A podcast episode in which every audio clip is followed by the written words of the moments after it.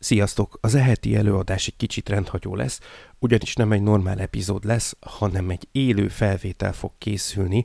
A Kürt Akadémián egy élő podcast felvétel lesz, ahol hát engem, ahova engem is meghívtak, így aztán velem is, persze nem én vagyok az egyetlen vendég, hanem rajtan kívül még más. Egyébként nagyon a Data Science világában érdekes és izgalmas figurák is ott lesznek, úgyhogy tudom nektek ajánlani.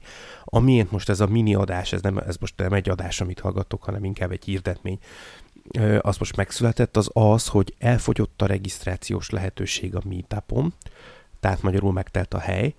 Ennek ellenére mégis tudtok, aki még eddig nem csatlakozott, mert lehet, hogy nem néztétek a Facebook oldalamat, ahova ezt múlt héten kiposztoltam az eseményt, de aki eddig nem csatlakozott, bármilyen oknál fogva, az mondjuk például mert nem budapesti, és nem akar csak ezért felutazni Budapestre, hogy engem hallgasson, meg persze nem csak engem, de értitek.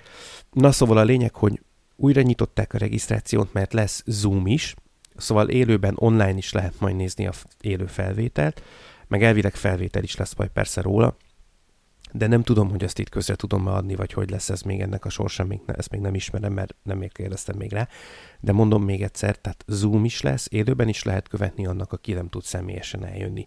Személyesen most már nem tudtok regisztrálni, mert a, a hely fizikai értelemben az, az betelt.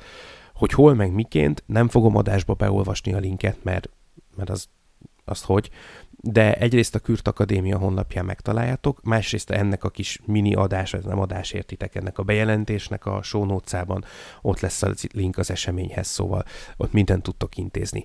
Amúgy ingyenes, azt nem mondtam, szóval nem kerül semmibe, ha érdekel gyertek és és akkor, vagy hát virtuálisan gyertek, regeljetek, és akkor, akkor menni fog a dolog. Köszönöm a figyelmetek, találkozunk majd a következő epizódban, ami egy normál, megszokott epizód lesz. Sziasztok!